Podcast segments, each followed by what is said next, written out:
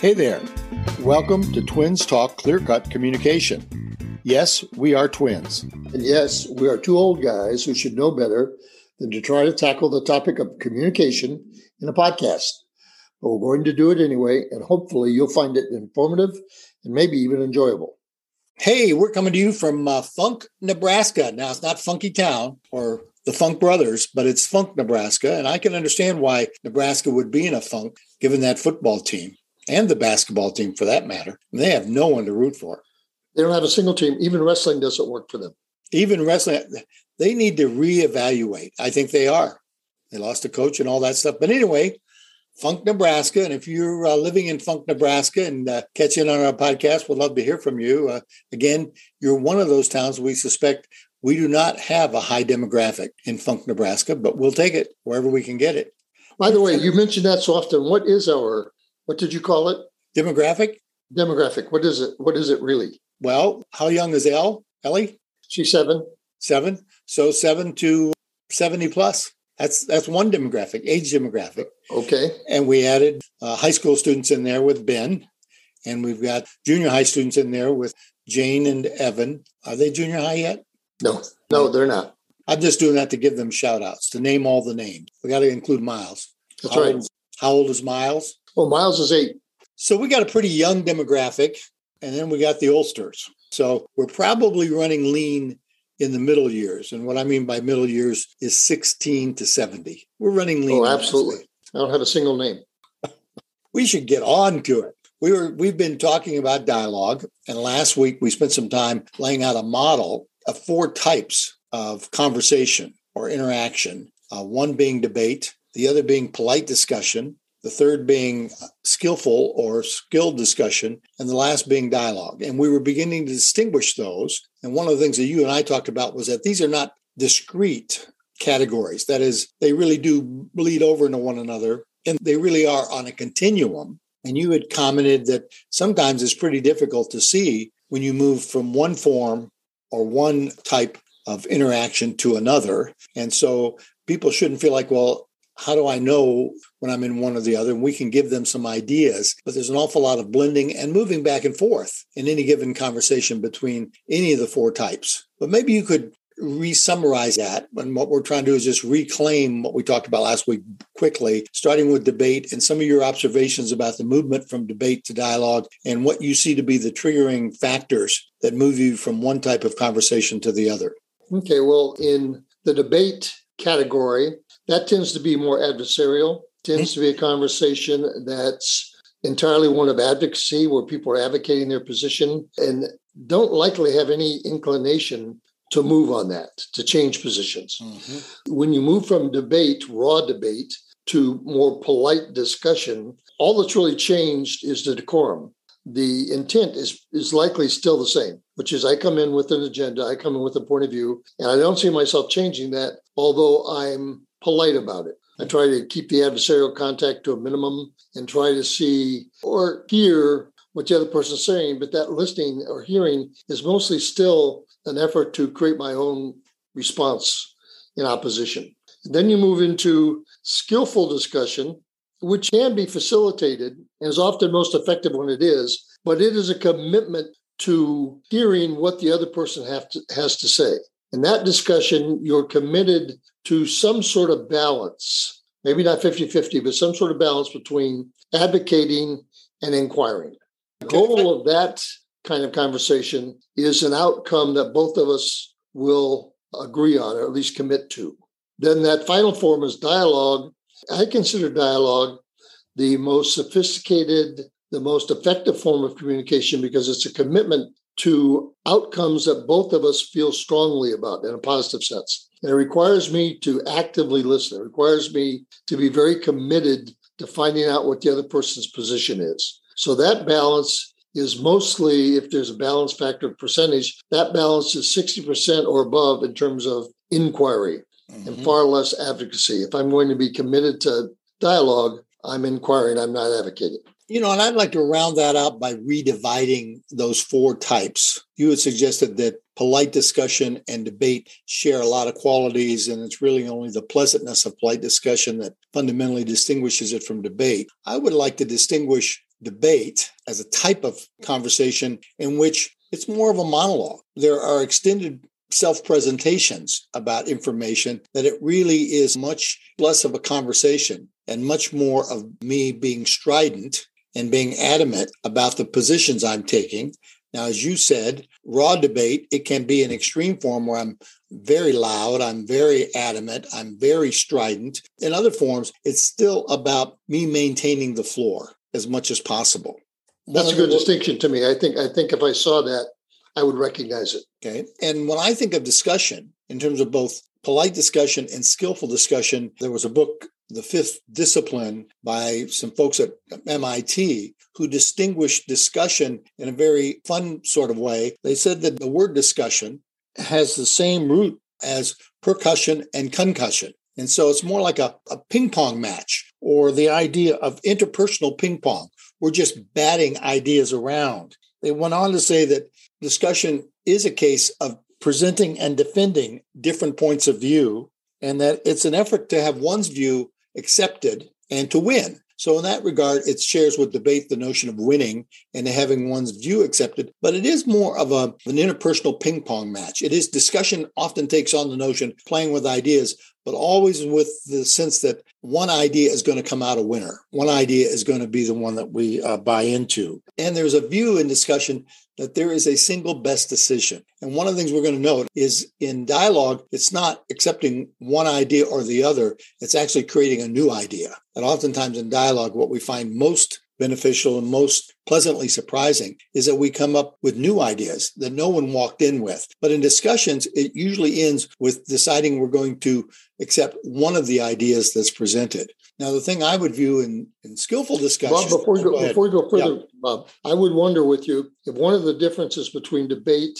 and the two discussions is discussions move toward closure, where mm-hmm. debate there really is no effort at closure.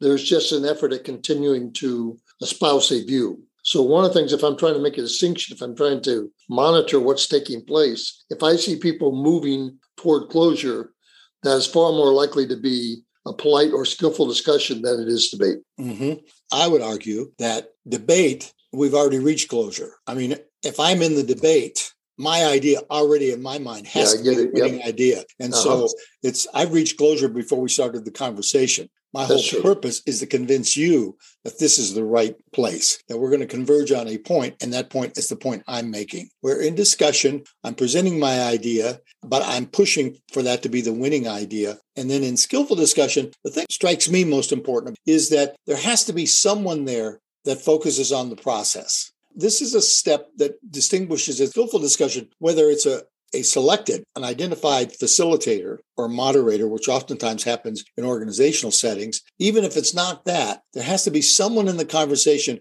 who now is committed to facilitating the process of the conversation, not just the content. So it's no longer at that level, that third type of conversation, exclusively about the content and winning and losing. There is someone in the conversation who has said, I'm going to advance the conversation by focusing on the process versus the outcome. You buy that, or how do you yeah, react to that, that idea? That, those are terrific observations, and I certainly buy it. And the idea of someone watching the process. Now, sometimes if you're in, in the group, you may not recognize that's taking place. I mean, if there's a facilitator, you obviously will. But if you're in the group and there's no identified facilitator, you might not recognize that someone is doing that. But if it's going to be successful as a skillful discussion, someone is monitoring and advancing the process. Yes. So we could almost say if someone out there is listening and saying, I'm trying to make distinctions, I'm trying to really understand the difference between these types of communication. Well, one of the ways of knowing whether they're in skillful discussion or polite discussion is there's at least someone there who's clearly attempting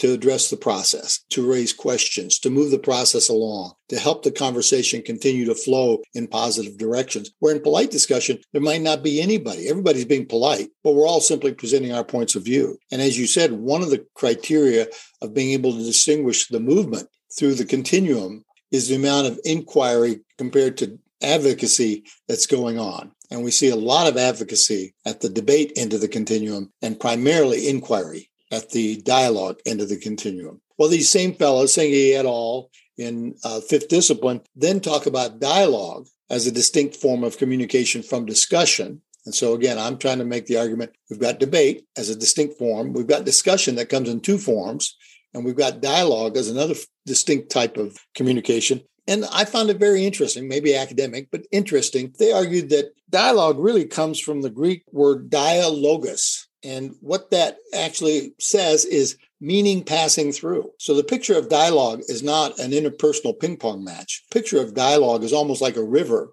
where people are contributing to this river of conversation.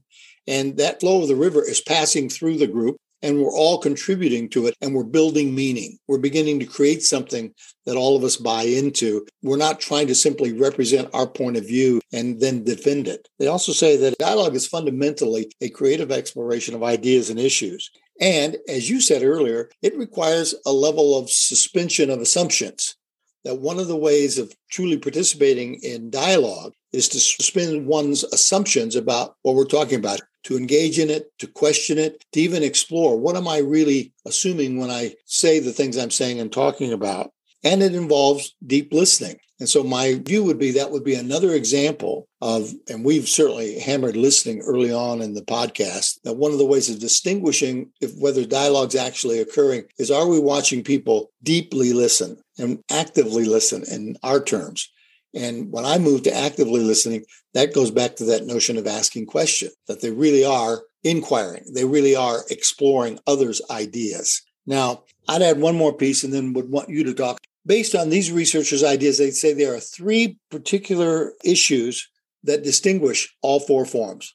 One is the balance between inquiry and advocacy, and we've addressed that. But two is the degree to which convergent or divergent thinking is going on at the debate end and polite discussion end, it's much more towards converging. It's much more towards reaching a decision. It's much more towards, as you said, closure. But as you move up towards skillful discussion and dialogue, you see much more divergent thinking. People are pushing outward rather than inward. They're trying to explore what are all of our options? What are things we're not thinking about? What are things we should be talking about that we're not talking about? When you see those kinds of conversations raised, you're saying, okay, we're pushing towards trying to create as much divergence in our thinking as we are trying to converge our thinking. And then lastly, the degree to which there is shared understanding and meaning. In debate, there really isn't a shared understanding. In fact, there's no interest in getting a shared understanding. There's your idea and my idea. In polite discussion and in skillful discussion, there's at least some attempt to get at what are we talking about here. But the idea of really sharing that meaning and understanding doesn't really occur to dialogue. Now, when I say all that, where do you see dialogue in terms of its, I'm going to use the term durability or its fragility as compared to some of the other types? Because I think that becomes an issue as we try to push towards dialogue and conversation. Well, I think our conversation has potentially made dialogue sound very often unattainable, that it's a, a mm. complicated, difficult process and it requires far more commitment and investment than you might be able to secure. And one of the things that popped up in our conversation that you shared that I think was very enlightening, you shared a story about being with State Farm and having experience in creating dialogue. And the thing that stood out to me was it doesn't take a great number of people. I mean, if you had a huge group, even a hundred, it might only take four or five of the right people to create dialogue, to get it started. Mm-hmm. And I often thought, well, no, it, it, would take many more than that, but it doesn't. I mean, if you have a small group of 10, I mean, if you had two or three that were committed to this dialogue taking place, you can often get it started. You can often create the flow, to use your metaphor of a river. You can create the flow with, with just that number. But one of the things I think you need to understand is that dialogue can be fragile. Mm-hmm. It can stop instantly. I mean, you could have started a good thing and it can be unplugged very quickly. So, monitoring it and maintaining it, in some cases, can be more difficult than starting it, than initiating it. Uh, now, in terms of durability, I think if you have three or four who are committed in a smaller group, it has quite a bit of durability. The fewer people who are committed to it, the less durability it has, mm-hmm. more fragile it becomes. I do think that people who are the identified leaders, should they begin to shut things down, it stops. Uh, they often have the influence of three or four or five people.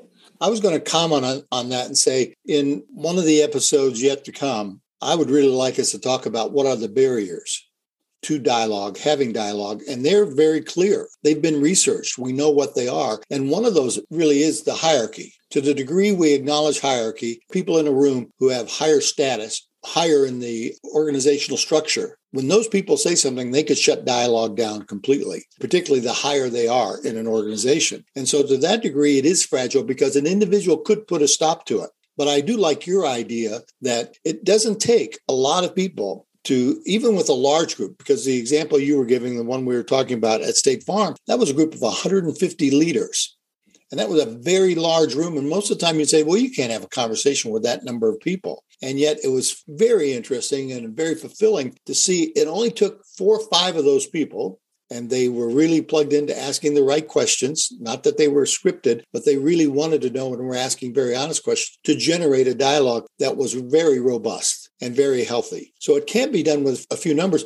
But as we were saying, to some degree, it's delicate, even though it can be very durable. And we're going to keep arguing that it's it's the kind of conversation you want to have and it's worth going for.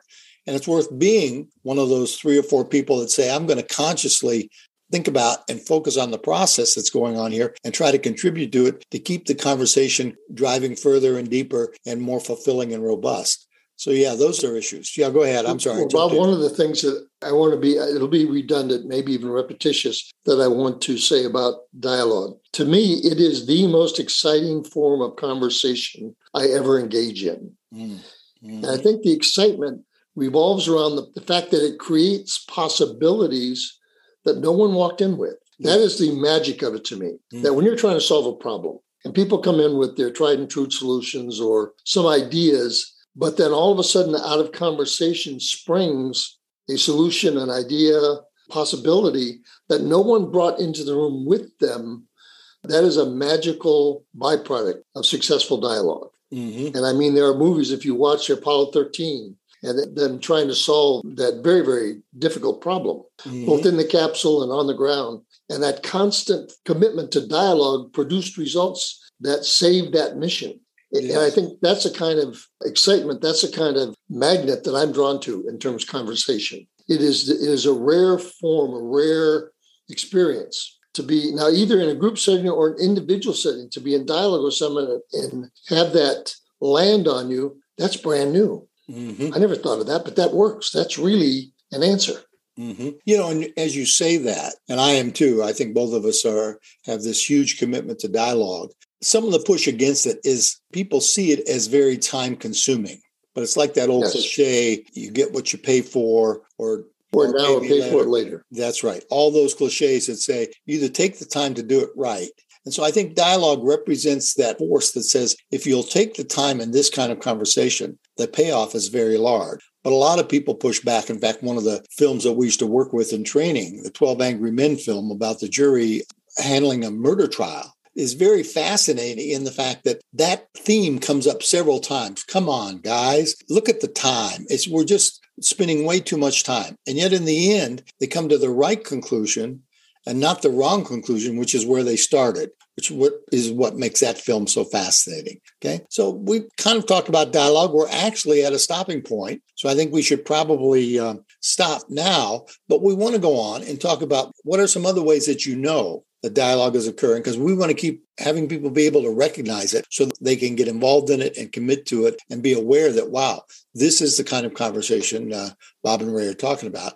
And then we want to move on to so what are the barriers to dialogue? What gets in the way? And we want to talk about what are the four conditions necessary for dialogue to actually take place which i think are very important and give people a structure to be able to look at it sound right to you bear sounds exactly right the twins are done talking for today. Now it's your turn. We'd love to hear from you with feedback regarding today's theme or a situation you'd like us to step into during a future session.